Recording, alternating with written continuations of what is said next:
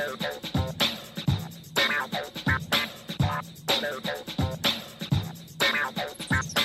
hey everyone, welcome to this week's episode of The Boundless Show. Lisa Anderson here with you, and happy end of May. Um, later on, for our inbox, we have a listener who's wondering if background differences and past sin struggles are reasons to stop dating her boyfriend. One of our counselors is going to offer some advice there. And then for our culture segment, our panel of pastors rejoins us to continue the conversation on how to respond when a Christian leader falls. All right, here we are for our roundtable, and we thought it'd be a good time to revisit the topic of community, especially as single young adults, uh, specifically finding family as a single person. For those of you who maybe don't even live near your family uh, because you moved somewhere else for a job or to go to school or something, or maybe you kind of feel like your parents uh, kicked you out of the house and now you're on your own. Maybe you have siblings who have gotten married and you're kind of like, so who's my family now? Because they've kind of all got their own families it's kind of a weird spot to be in. And then you throw uh, into that into that mix the church, and you feel like, okay, here I am in this church. It's mostly families. Where do I belong? And so uh, I think we're going to have a good conversation around this. Fortunately, we have John, Paige, and Peter here. Hey, y'all. Hello. Hello. Hi, Lisa. Hello. Okay, um, you guys are, are living this. Every one of us on this panel is currently single. Uh, so we have to be in this space and understand this space. And maybe we've had uh, differing levels of, um, you know, contentment in this space. we'll see how this plays out. But, um, well, first of all, you're all uh, local to Colorado. You all live here now, but you also all moved to Colorado from out of states. You're kind of that person I was talking to uh, as I introed this. Have you found friends who feel like family where you are now, or has this been a struggle for you? I definitely say that I have, and I've been very fortunate in that regard because I had a lot of people reach out to me when I first moved. I'll never forget one of the first situations where somebody reached out to me. It's a woman who's old enough to probably be my mother. Said, "Hey, um, you're new to the area. We'd love to have you over for dinner, and why don't you come over sometime?" And I went. And three years later, I'm still great friends with them. And I've been able to spend birthdays with them. So I almost kind of feel like I was very fortunate to find family that reached out to me. Yeah, um, I've been able to find uh, some really good community here, um, both like friends that are around my same age that feel like family members, um, and then like John was talking about, where you know it's it's uh, people who are my parents' age and people who have their own families here and have kind of invited me over for meals or um, done stuff like that. It's been really cool, um, just the community that I've been able to build through a couple connections here, like a couple people that I met who took that extra step to invite me to someone else or invite me over or uh, introduce me to someone else.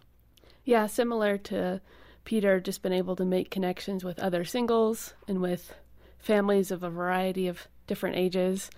Um, and I think when I showed up, knowing next to no one, my philosophy at church was just show up so much that they won't be able to ignore your presence.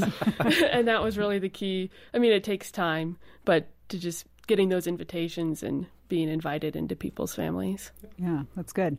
Okay, so it makes me think here. I, I do want to take a step back and have you guys define what family is for you. I mean, because I think if you're if you're going to talk about like your family, what are you talking about when you say that? Like, give us a little picture of what your your family is, and that could be your bio family or whatever. Because we're talking family, we're talking community. I think we might be confusing folks as to what what this is. Um, but but at the same time, you know, when you're away from your family of origin, you're looking for family and community where you are. So that's legit too. But um, how would you say define family for yourself, and and maybe how that applies to singles?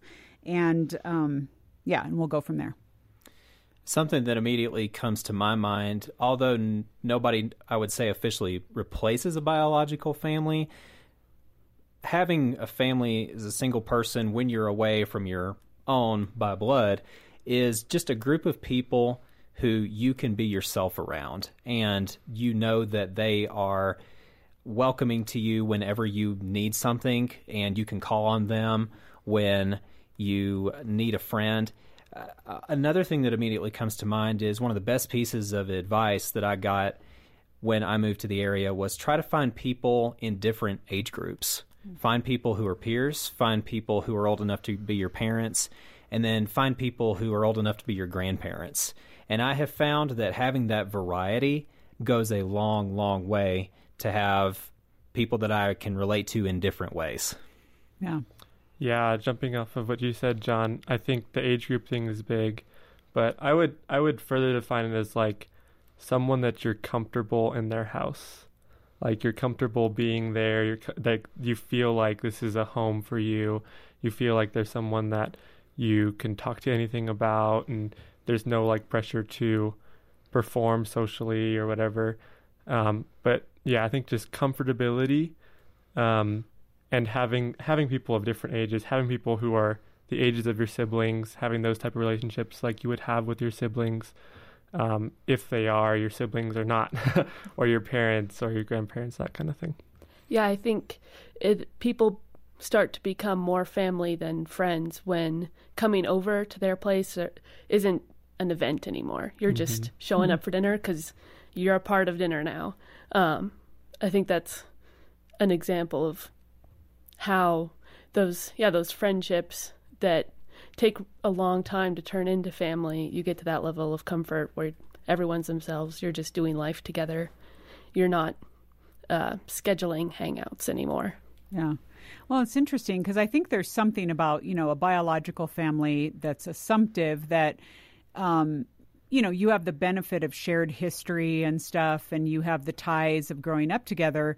But at some point you know, as with any relationship, you have to work at those relationships. It's no longer, I mean, if you're not in the same state as your parents or your brothers and sisters and stuff, you're not doing everyday life with them. So you're, you know, I would say, like for me, having lived in a different state than most of my family for a long time now, um, it's not, you know, some of my extended family I'm not even really that close to and the ones that I'm trying to maintain relationships with, it's it's hard work, you know, and I have to do that. And so that's why I think this conversation is so great in just realizing that you know, we all need to be in relationship and we've got to go after this um, sometimes really intentionally. You can't just say, like, oh, well, I'm besties with my brother because when we were seven, we did, you know, by the time you're like 25, 26, that seven year old memory is kind of like, yeah, okay, whatever. There, there it is. So, mm-hmm. um, anyway, just a side, a side note on that. Um, what would you say as far as like um, besides say church and bible studies small group or whatever what are some meaningful ways that you guys have been able to connect with others and build relationships with folks? Um, two of the kind of older set of older couples that have impacted me um, was one, I lived with them for a year, so that was a supernatural way to become a part of their family. Um, and then a second one was a former boss I had and his wife just took a real investment in me. Um, so those were two great opportunities I found to kind of look and see, okay, who's around me? Oh, look at these wonderful couples in my life. Let's pursue that. Mm-hmm.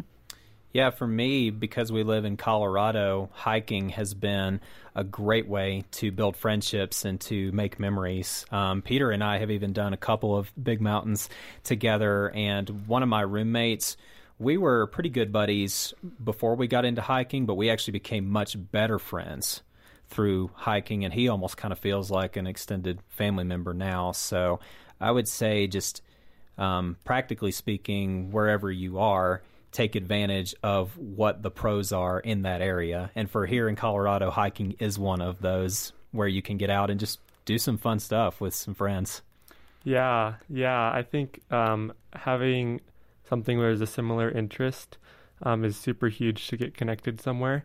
Um, so, like, there's actually a group of, they're mostly young adult friends who play frisbee on Saturdays. And so I soon after I moved out here, you know, moved out here by myself, no family around here.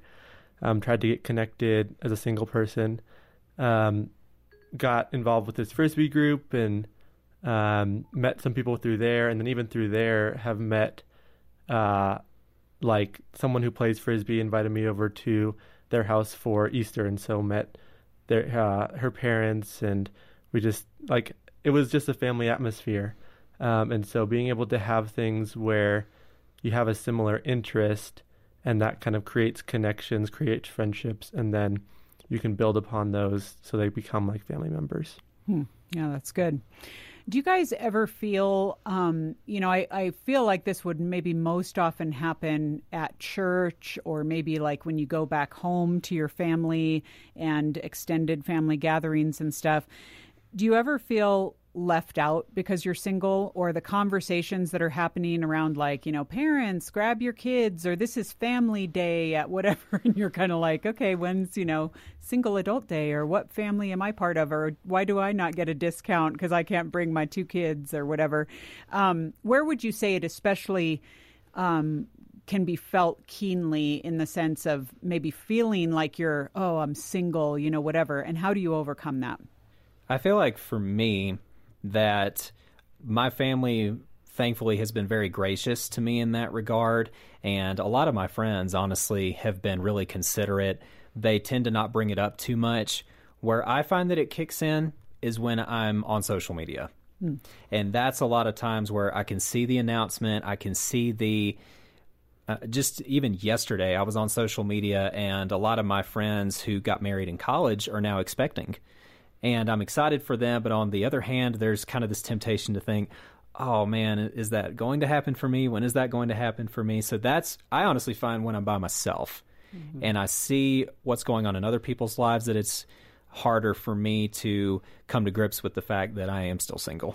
That's interesting you say that, John, because it's almost like looking at those kind of benchmark life events. And right. Feel, it's easy to feel left behind when people mm-hmm. are like, mm-hmm. these are my peers and they're now in a different stage than I am. So, good point there. I think the, the times I feel it the most are usually right after that event with all of the families. You know, I go home from church and I go home to an empty house. Or, you know, we all get together for whatever holiday, but then I go home alone. And I think, um, first of all, anticipating that feeling now that I have mm. gone through that and being like, oh, okay, um, I need to redirect towards truth and um, understand that even even for those families that are going home together, they're still facing struggles. They're still going to have interpersonal conflict. Um, so, not that it's kind of a negative way to look at encouraging myself, but it's just remembering that that family isn't going to be the end all to all of these emotional complications I'm feeling. Both of those are really good, you guys. Um, I would add holidays. I think that's just a natural, a natural one. Like I've gone back for Christmas and bigger holidays and that kind of stuff, but even things like Easter or um, you know, even smaller ones like Memorial Day, Labor Day, where you kind of have parties or that kind of stuff. Um, and if you are alone, it can feel very lonely. So trying to be intentional about like hanging out with friends on those days or um, having a meal with a, uh, like a family that makes it feel more like okay, I am a part of something. I am. Uh, I don't even know wanted is the right word, but um, just that I'm not forgotten. Mm-hmm. Um, even through you know holidays are hard just because they're benchmarks and there's a lot of childhood memories and all that kind of stuff through that. Yeah. I think it's so interesting because it's very i see this myself and, and in others i talk to. It's very easy to think that marriage just solves a bunch of problems and that all of a sudden you've got this built in i mean i remember a friend telling me once several years ago like I just want to get married because then it's like someone who's just covenanted before God to like care about me and stick with me. you know, and it just that sounds so sad, you know, like they just have to if they're going to be obedient to God. But really, I mean that that longing for that is is so real and that matters, but I like to think of it as a two way street because, again, I've talked to, and I mean, here at Focus on the Family, we've heard from many married people who are just as lonely in marriage as many single people are. And I think it helps us to have compassion and realize that, you know, many of my married girlfriends are like, they look at my life and they're like, "Oh, Lisa, I wish that, you know, you seem to have so many friends and you're always doing something fun and I'm just stuck at home with these kids and they feel lonely too." So it's not like they have all this built-in stuff. Um, so, kind of to that point, I would love for us to talk about um, what it looks like for us to be the initiators and us to be the welcomers and to look for community and look for friendship and pour into other people's lives. How have you gone about doing that and kind of leading on that front? Something that really helps me is if I'm praying and somebody comes to my mind, is to reach out and send a text message and say, Hey, do you want to get together for coffee sometime or can you go to dinner in the coming days? And a lot of times when I'm able to just kind of get out of my own head and really reach out to somebody, I realize, hey, they're dealing with a lot of the same struggles that I might be dealing with, or they may be going through something that is much more serious than something that I have been facing. And just taking that simple step of initiation, it's amazing to me how after I leave a conversation, having reached out to somebody, how just fulfilled I feel on the inside saying, you know what, I tried to reach out to somebody else and I ended up getting blessed because of it. It, it, it really just is amazing how that simple step can go a long way.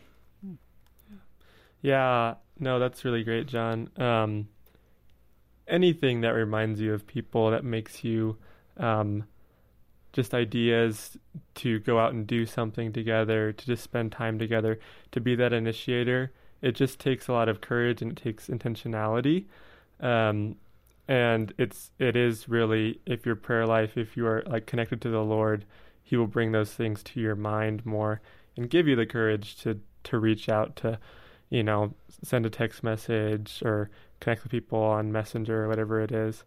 Um, but it is so key because um, I think your point behind this, Lisa, is like it is so easy for us to sit and just like play the victim ourselves mm-hmm. and be like, oh yeah, I'm here by myself. I don't have any family. This is lame, yada yada. Instead of um, actually being like, no, like there are people out here who I have met. There are people that I can deepen relationships with. Like, how can I be intentional and take the steps, be courageous, be bold, ask people, just ask to spend time with people. Yeah. Or think that because, I mean, I think this assumption happens too often, and that is because we're the single people, we have to be the takers. You know, mm. and that's not true. I mean, again, I, we're all adults, and just you might have ways that you can give to other people that maybe the married people can't, or you know, I, I think of this um, with my love for the, the old ladies in my life, you know, and, and it is a great relationship because I no longer have a mom and dad, but these old ladies, they kind of can take me under their wing as their daughter or granddaughter, and then I can kind of pour into their lives and we can have this great relationship. Um, and so that that is really fun. Or, for example, me with some of the younger adults that I know, you know, I have a place that's pretty big. And so if they need a, a, place to come and crash or hang out, or I can be the one to host a party where maybe they can't if they have a small living space. And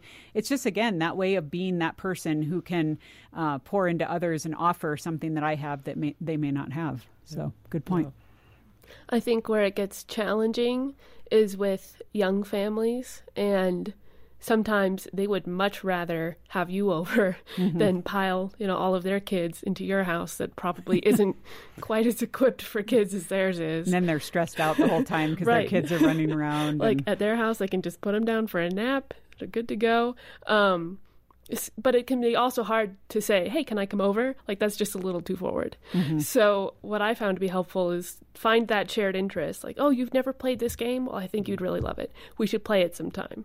When would work for you?" And then that's probably going to be at their place, but you're still finding a way to connect. You know, finding something you both enjoy without just imposing on them saying, "Hey, can I have free dinner sometime?" Yeah, yeah. Well, and then for that person, like you know, again, John to John's point, all of his peers that are getting married and now having kids, like for me, that mom who's a friend of mine she might want to just come over to my place and chill and not have her kids there. So why, you know, I, I, find a lot of moms will say to me, like, don't forget me over here. Don't just assume that because I have kids, that's all I want to do is just like hang out with my husband and kids all the time. I still want to do girl stuff and guys still want to get out and watch a game or do something on the weekend or, or whatever. So, you know, we don't need to discriminate based on relationship status in mm-hmm. that sense. I think that's good. Yeah.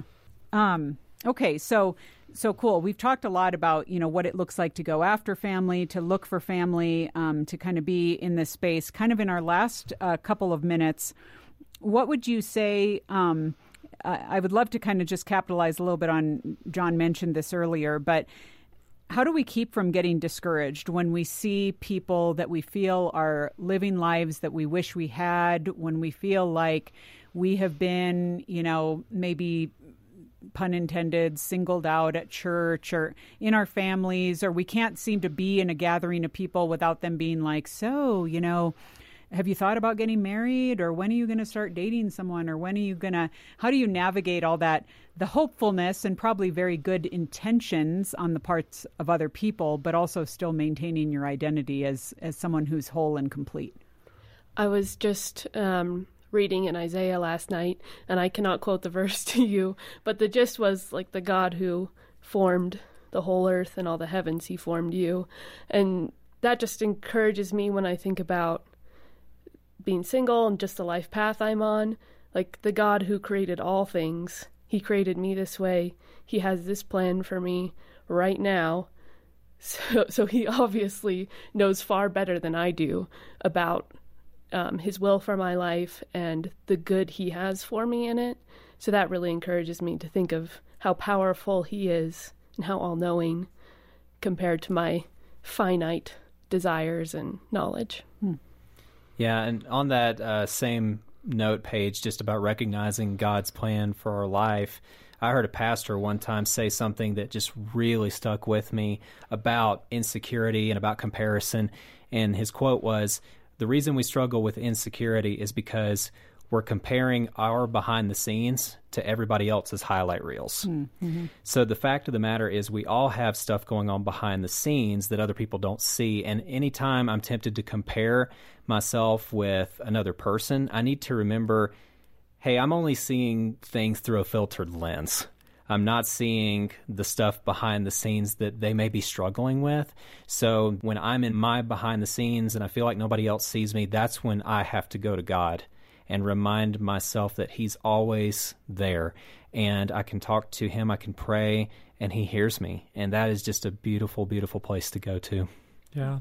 Yeah, go to the Lord for sure first. Um, and I would also add, like, you could also go to other people and, and ask them for that vulnerability, ask them for that, hey, what are you struggling with?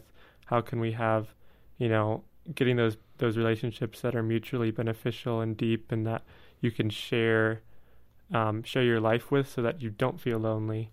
Um, a lot of people, I mean, yeah, when you're alone, it's hard not to feel lonely. So, uh, being able to get outside of yourself, get other people's perspectives, like you said earlier, John, um, is so important.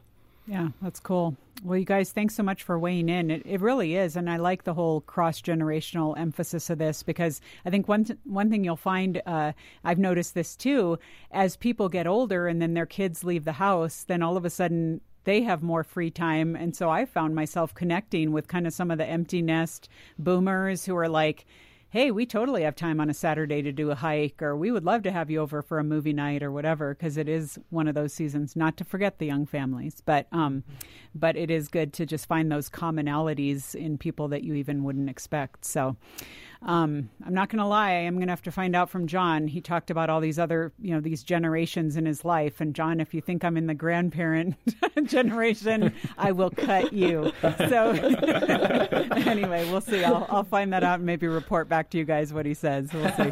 but you guys, thanks so much for weighing in on this. Yeah, no problem.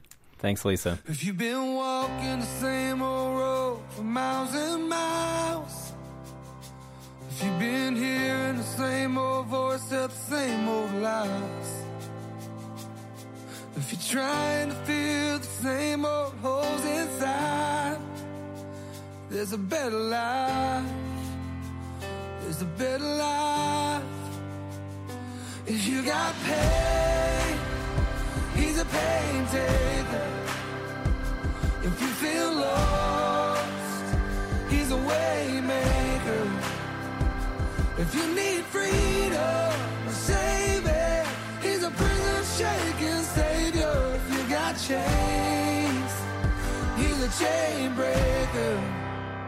Well, hey everyone, we are back for this week's culture segment, and this is, if you heard us last week, a continuation of a conversation that we started with three pastors uh, talking about the topic of when a Christian leader falls. And last week I referenced the article that we published at Boundless uh, just last month uh, by Sam Crabtree, which was actually titled the same thing, uh, talking about really what, what this means for us and what are 10 practical steps uh, that we can look towards as we occupy this space, as we try to trust our leaders, as we trust God in the midst of all of it, and uh, really good stuff from him. And so I want to welcome back Evan, Brady, and Mark. Hey guys. Hello. Good to have you back. Okay, I'm also going to say if you're just like listening now and you didn't hear part one, go back and listen to part one because that's kind of where we set the stage for why are we even having this conversation. So, um, well, we're going to pick it up here and we're going to get practical today in talking about okay, what does this mean for our daily lives? Because unless all of us just want to like leave our churches and not ever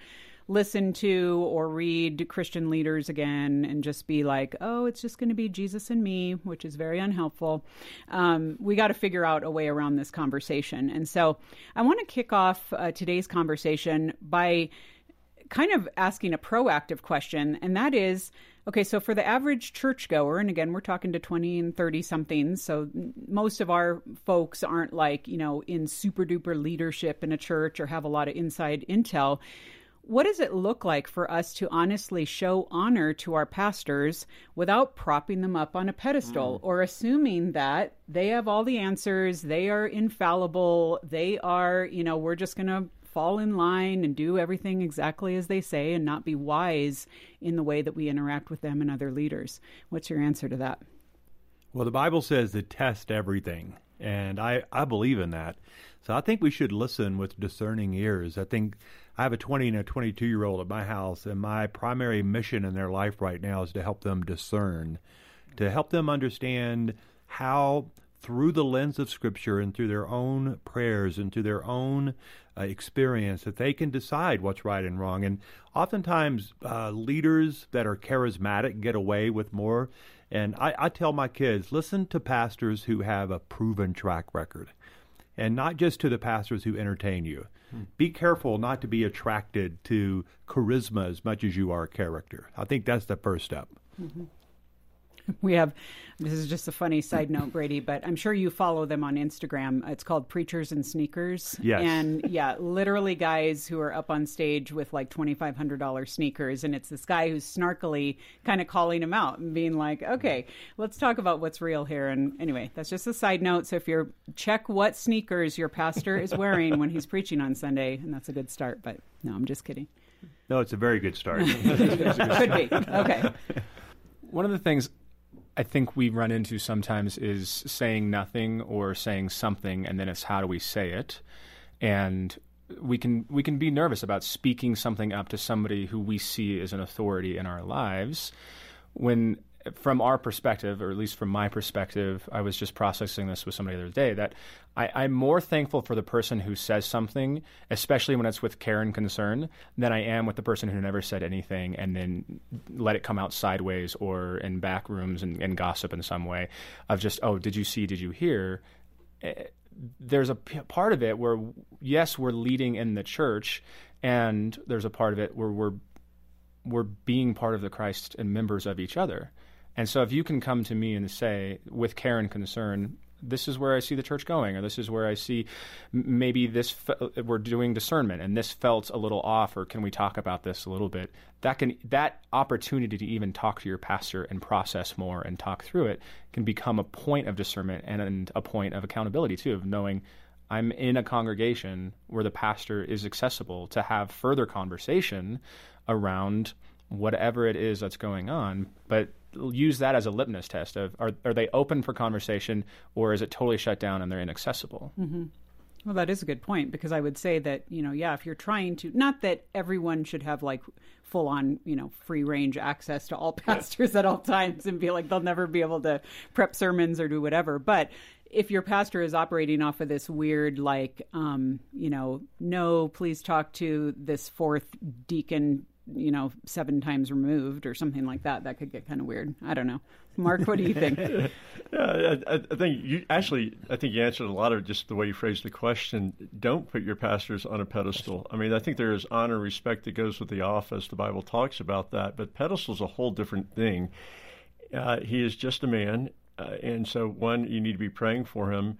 Uh, the other, I, I just for example, I, you know, when I came to Village Seven, the pastor wore robes. I didn't want to wear a robe because I thought it separated me from the people, and made me say, "You're somebody special. We're not." You know, different people have different views about that. I'm not here to make an argument about that, but it's just like, and and frankly, even though we've used it here, I don't even like being called Pastor Mark. I'd rather just be called Mark. Um, I tried that at Village Seven. They're too formal. They couldn't get away from it. But it was, uh, uh, it's like we're all in the journey of faith together. Yes, God's called me to a special role. That, that's that's certainly true. But we're all in this journey together, and the more you separate the pastor from the people, the more he's isolated, the more the temptation is there. So don't isolate him. Treat him like a person. Okay.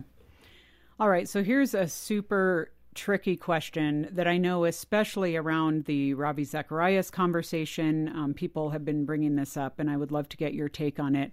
When a pastor seemingly either completely abandons the faith, you know, okay, so maybe that's a Josh Harris situation or some of these other pastors, um, or lives in persistent sin without repenting, and, you know, in Ravi's case, then um, had cancer and, and died everyone is asking because we want to know was this person even saved? How do we understand? How do we wrestle with and grapple with the idea of like, what do I do with this person's life and ministry? Who were they? Am I going to be next? What does this look like? How, I mean, I think there's a lot of fear and doubt around the faith itself in light of how do I define this? What does this hmm. look like? Was this person saved? What hope is there for them? What's your take on that? Well, I hear this a lot from young young people, especially when high profile people have moral failures. Uh, I've had it probably said to me dozens of times. If they can't do it, what makes me think I can do it? And there is a lot of uh, doubt, uh, a lot of fear, and a lot of worry. Um, I would say this: we are saved by grace, and we're kept by grace. And um, I, I, I do believe that there was moments in their lives where they were close to God. These these are not people that were deceptive from the beginning. These are people that started out pure and innocent. I really do believe that most pastors that you know started out pure and innocent and with a pure calling on their life. Somewhere along the way they got tricked and deceived and began to believe a lie. So for to say that they were never close to God or never had uh, any sense of salvation, I think would be pretty severe to say that about their lives. And I'm not the one to judge their salvation anyway. That's between them and the Lord. The fruit of their lives early on is what I would judge. And their fruit early was pure and good. The fruit of their lives at the end was not. But I judge people by the fruit they produce. Yeah, I, I, I agree with the part. Don't judge. I mean, I don't think I want to make the call on who's in and who's out of heaven. Uh, that, yeah, that's uh, a bit risky. create a list. Yeah, yeah. okay. uh, I don't think that's our, our calling, you know, separating wheat and tares. But um, but the Bible does warn that there are those who seem to be among us who fell away who are not truly among us. I mean, obviously, the most famous example is Judas, but the book of Hebrews alludes to that as well.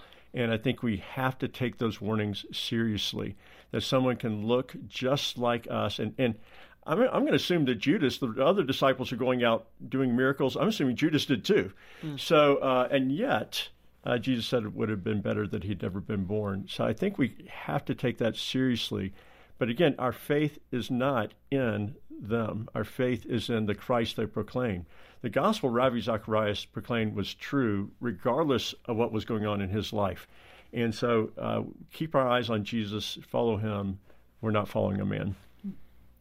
When it comes to some of this, where we start and the fruit that's born, and I absolutely agree with that, taking it, and a verse that I've always thought of is in John when he's talking about remain in me and I in you, and you'll bear much fruit. Our charge in that moment isn't to bear fruit as much as it is to remain. Yes. And that's the hard part is to say, I started in you, I grew in you, I bore fruit in you, and then all of a sudden I got distracted or I got off base or I thought I had to figure out how to keep bearing this fruit or maintaining this fruit on my own. and Jesus will bring us back to no, you, your goal, your mission is to continue to remain in me, and I'm the one responsible for growth. I'm the one responsible for maintaining that fruit. I care more about that than you do.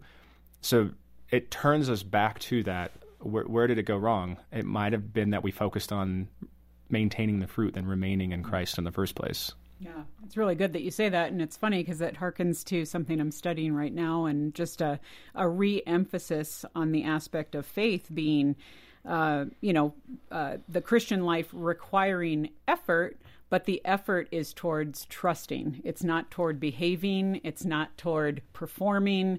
It's not so the effort. If we put the effort into trusting God and the character of God and walking out our faith, clinging to Him, abiding, John 15, yeah, then you know, then He's responsible for the fruit, and I think that's so freeing because again, if we're trying to manufacture like how many you know X number of congregants or how many books have I published or what you know do I do I look super, you know, rock star on a Sunday or whatever? It's crazy making, and you're going to fail the standard every time. So I like uh, that you made that distinction, Evan. Thank you.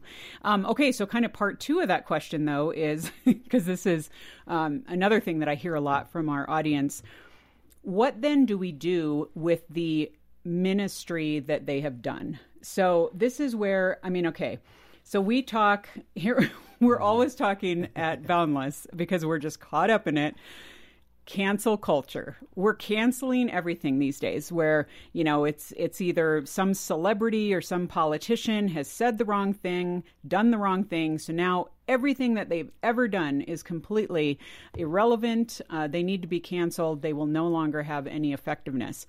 There are pastors and leaders out there who have created ministries, who have written books, who have preached sermons. What I mean, I can guess at kind of where we're going to go with this, but I would love for you guys to be very clear about what does this mean for, you know, and Sam addressed this in the article. How do we kind of give i mean is there a waiting period? Is there like what do we do? Do we give like a litmus test put our finger to the wind like okay now they're okay enough you know whatever. Um help us help us figure this out. Because again we want to give the benefit of the doubt. We want to be trusting. We want to trust god in all this but what does that look like practically Well, the Bible is full of people who made mistakes. I mean, that they did good things, they made mistakes. Yet we still we still read and revere the Psalms of David, even though David later in his life had a tremendous moral failure, but he had already written plenty of Psalms that we still revere. So. I think there are I just moments don't read people's those psalms brady just so you know. I don't know i'm just i cut those out of my bible no. Yeah, you, Keep cut- yeah. going. So we got to go back and cut out about forty or fifty of the Oh, okay. that David wrote before Okay. his moral failure. You know, so I think the point is is that uh, the things that bear good fruit, we should we should uh, read and we should learn from that. And uh, again, there are times when men and women both have profound wisdom and profound strength, and we should learn from that and not discount that just because they had a moral failure at some point in their life. Take the good and and use it and and learn from it and grow from it. And I do think that cancel culture makes us throw out the baby with the bathwater and let's let's take the good, test everything, test what is good, and throw away what is bad, and learn to discern the difference between the two. Same time, I'm really hesitant to quote Ravi Zacharias right now. Yeah. And uh, not because it's not necessarily true. I'm thinking about the people who've been traumatized by Right. him.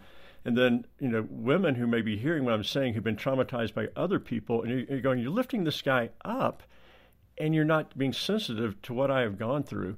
In, in the same way, you know, many of my theological heroes from the past were slave owners or white supremacists. I mean, Jonathan Edwards being a prime example, and uh, you know, early American Puritan, and and so.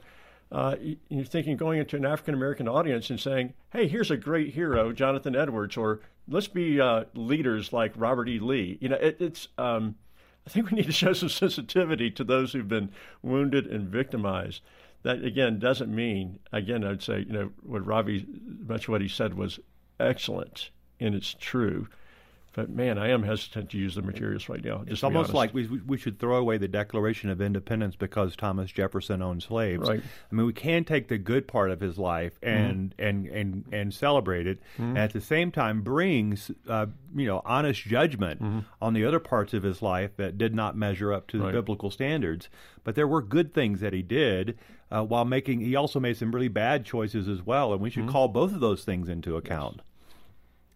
a part of all of this, I'd be curious if we're confusing ever the truth that's coming through a person versus where does that truth come from in the first mm. place, and appreciating somebody like Ravi and everything that he said that revealed unto us in a very intelligent, well thought through, eloquent way truth but understanding in the end, I am the way and the truth and the life, and it's always Jesus, and there's no truth apart from Him. So thank you for the truth of Jesus that you did help us understand.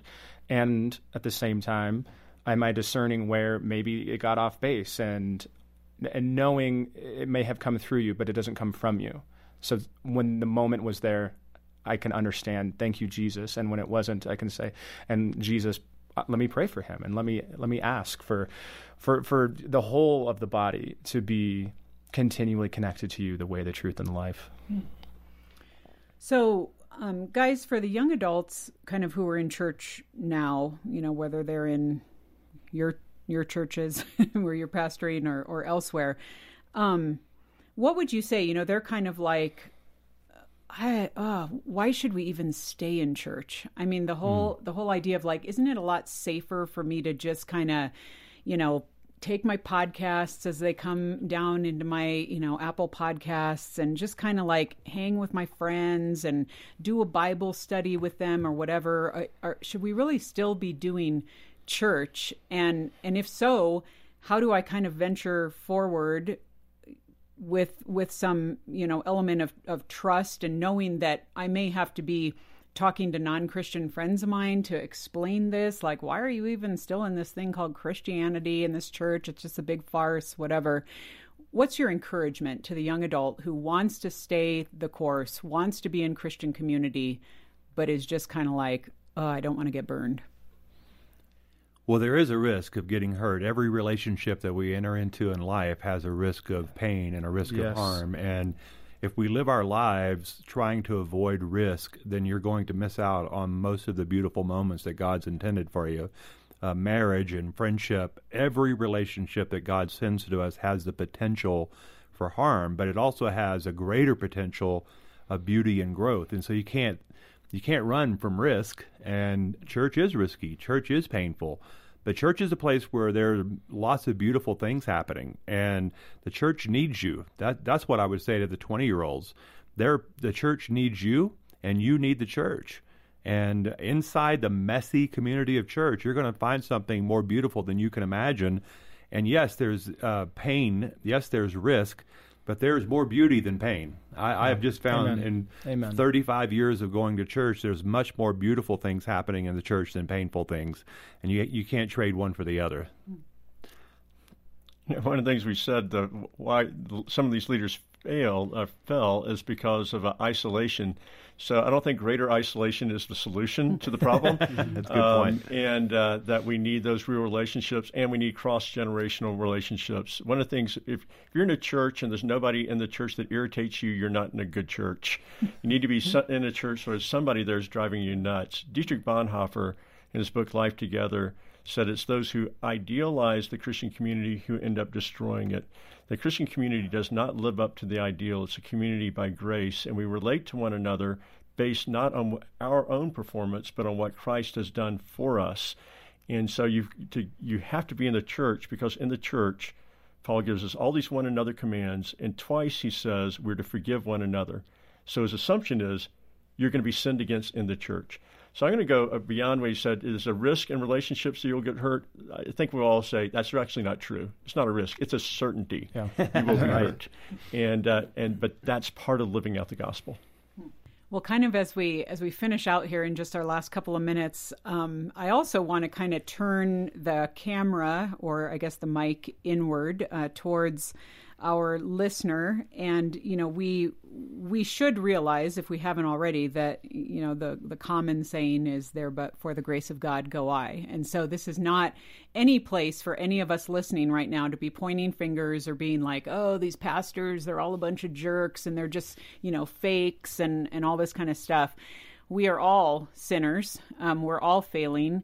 We're all i mean thank goodness you know some of us don't you know have to be in the spotlight or mm. have nearly the scrutiny you know that some mm-hmm. people do um, but what's your advice to a listener who's like you know i mean there's a listener here who is just completely torn up with pornography there's a listener who is constantly justifying rage and anger towards family members or towards whatever any of us need to be in the accountability, in the grace, in the understanding of what it means, to Mark's point, to be the church, to realize that relationships are messy. Um, what would you say for that person who because again it's not it's not like oh well i want to be a pastor someday so i better figure out how to live the christian life perfectly i mean all of us are are ultimately accountable to god himself so what would be your advice to the person listening just as far as like hey let's take some time here and look inward and figure out how do I get right with God and with others in this sense? Well, we all need grace, and I, I can't live without grace.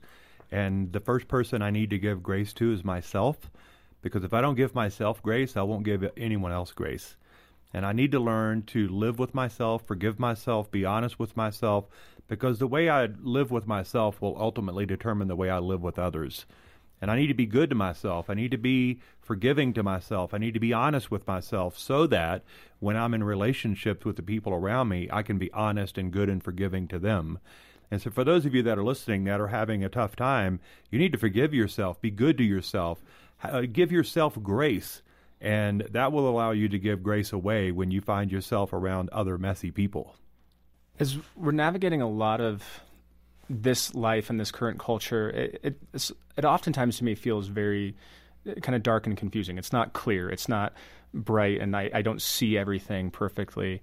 And we go to this analogy um, in, in my life a lot of of how the, the seafarers of old navigated during the night. And it wasn't by just a singular star, but it was by the constellation of it. So looking at what is the broader network of how do we navigate everything going on. And it's not just one person and one source, which is where we can fall into a into a pit, but it's a community of friendships, a community of mentors, of what I call mama bears and papa bears, who are going to love you and call you out on your stuff and encourage you and push you forward. Counselors, spiritual directors, people that we're serving, and, and broadening that to a point where it becomes a constellation imagery of I'm navigating by multiple points through this darkness and at the same time saying and come lord jesus because when the sun rises and everything becomes clear we see it as in the as in the day. And he is coming. And so while it's still night we're we're getting help from a myriad of others to do the best we can navigating where we're at. Yeah it's so funny you say that because I, I think to myself, wow, I've been in Christian ministry for a long time, and it's very easy for me to get judgy of leaders that I know, leaders I've served under, uh, who I would say, oh, well, you know what? All they do is they just surround themselves with yes men who are going to tell them what they want to hear. And then I'm like, as Evan's talking, I'm like, wait a minute, do I do that? am, I just, am I just asking for opinions from people that I know are going to tell me exactly what I want to hear? And it's like, it's hard to go after those people and to find those people that are going to be honest with you and are going to risk the relationship and risk the hurt to be able to tell you um, what you need to hear. And I think it would behoove us to be proactive in. In fact, I wrote an article for Boundless titled. Uh, I want honest feedback, but not really. Um, so, kind of born out of my own experience and my experience with others in that sense. But um, but that's a great point of just yeah, what how are we uh, directing ourselves in our own hearts in the midst of that? So. Uh, not much to add. I mean, it's that you know, like we were saying, the transparency, getting those relationships with you're open. Uh, a friend said that uh, accountability is not a finger to the chest, but an arm around the shoulder, and so we need those people who are holding us that kind of accountable. And you still is the word, prayer, sacraments. It's just the ordinary things that God's given to us to grow. But if you're not being transparent with other people, those things probably aren't going to take root. But we have to believe the gospel we have to believe we really are forgiven. And uh, I can't remember who said it. Pardon precedes power. And the more we believe we are pardoned and forgiven, the more we experience the power of the Spirit in our lives. Hmm. Good thoughts.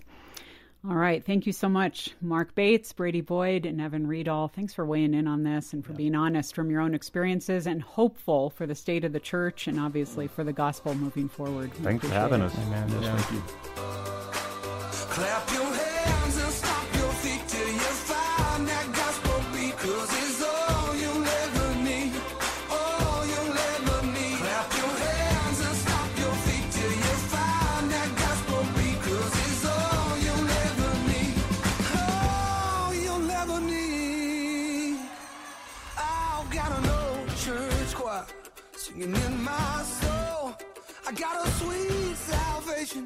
And it's beautiful.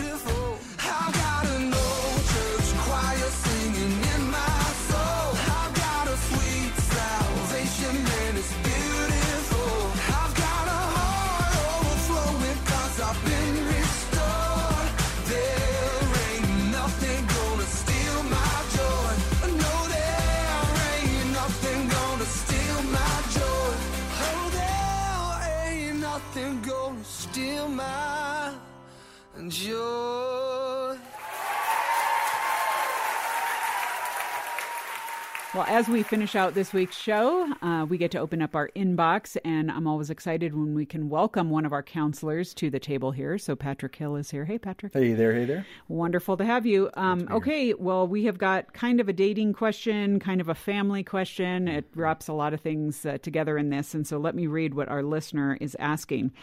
Uh, she says, My boyfriend and I have been dating for about seven months, and we've been friends for years. After praying, we felt that God wanted us to move forward in dating.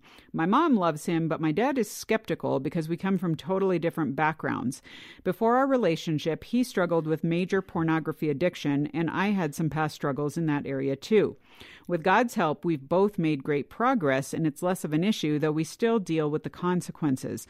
That said, do our past porn struggles and background differences mean we shouldn't be dating? Such a great question. I love I love the insight here, the awareness, the desire to do things right and well. So I'm going to break this down, the answer in, in two different sections. First, the pornography issue. So pornography is no joke this is something we don't want to mess with. We want to take it seriously. Sounds like they're they're doing that, at least looking at it, which is good. The part that stuck out here for me is the major pornography addiction. This is something we want to be very intentional about, very focused on uh, with regard to a continued relationship. They have awareness, that's great. If they're seeking help, even better. But the, the help has to be something that's intentional, it has to be focused, and it has to be continued. There, there needs to be good, solid accountability in this area. This is something we hear about a lot here at Focus with, with folks that have maybe gone through the process of getting married. Then we will hear from them and say, golly, I had this porn addiction before we were married, and I thought the marriage was going to fix it mm. or the relationship was going to fix it. That very rarely ever happens typically uh, the way this works is the person will stop doing the porn for a time because of the newness of the relationship. But then once that relationship has settled in, they will fall back into these old patterns. So, super important to look at counseling, ongoing accountability, and care, particularly if there is an, an addiction here, without question, that needs to be addressed. So, first and foremost. Uh, secondly, let's talk about the background differences and the parents' input always so wise to listen to our, our parents, especially if they're grounded folks that, that love Jesus and they want to speak into our lives. The bottom line is our parents, uh, most of the time, are in our corner. They love us, they know us better than any other, other than the Lord Himself, and they're going to want to speak life into us. So receive that, that wise counsel as appropriate, recognizing as an adult you still have the freedom to choose to make your own decisions, but the Bible speaks pretty specifically about seeking wise counsel from others, particularly our parents. So we want to listen to the counsel. Uh, seek the Lord. At the end of the day, every one of us stands before the judgment seat. We give an account of our lives, not our counselors. So we have to, to be responsible for our own decisions. Uh, with regard to relationships or anything else. So, seeking God to make sure He's given the green light for this relationship. I mean, backgrounds, pornography issues, all that stuff, those are things God can heal, particularly when we are intentional about pursuing healing. We can come out of the other side of a relationship like this even stronger mm-hmm. for the work that they put into this today. Yeah. Well, great insight, um, great reminder as well. And it always, uh, I'm always reminded when we have a question like this and when we have one of our counselors here that we have actually got a team of counselors here at Focus on the Family. So if this is you, whether you ask this question or whether you're in a similar situation, we've actually been talking about sexuality and porn a lot here on the Boundless Show because it just is what it is. But again, as Patrick said, you know, we can't just play. You know, this is like God doesn't play uh, when when it comes to this. So I want you to know uh, of the resources and the availability you have to get some further counsel in this direction by calling us at 1 800 the letter A family, 1 800 the letter A and the word family um, to get a consultation, a complimentary consultation with one of our counselors who can then maybe recommend some resources for you and even connect you to a, a vetted counselor in your area for continued care. You can also go to focusonthefamily.com and uh, look, click on the area that says uh, Get Counseling Resources. There's a whole button there that's going to take you to a page with advice, resources, further direction uh, in that regard. So that's a great place to start as well. So thank you so much, Patrick. Thank you. All right, folks. Well, that is it for this week's show. As always, we do want to hear from you. If you have a question uh, that we can address in the future, write to us at editor at boundless.org, and we will get to that as soon as we can. Of course, we've answered a ton in the past, so go to boundless.org and search our archive of questions and answers. There may be something there that you would find helpful. Otherwise, I will see you around next week. I'm Lisa Anderson for The Boundless Show. The Boundless Show is a production of boundless.org. Focus on the family.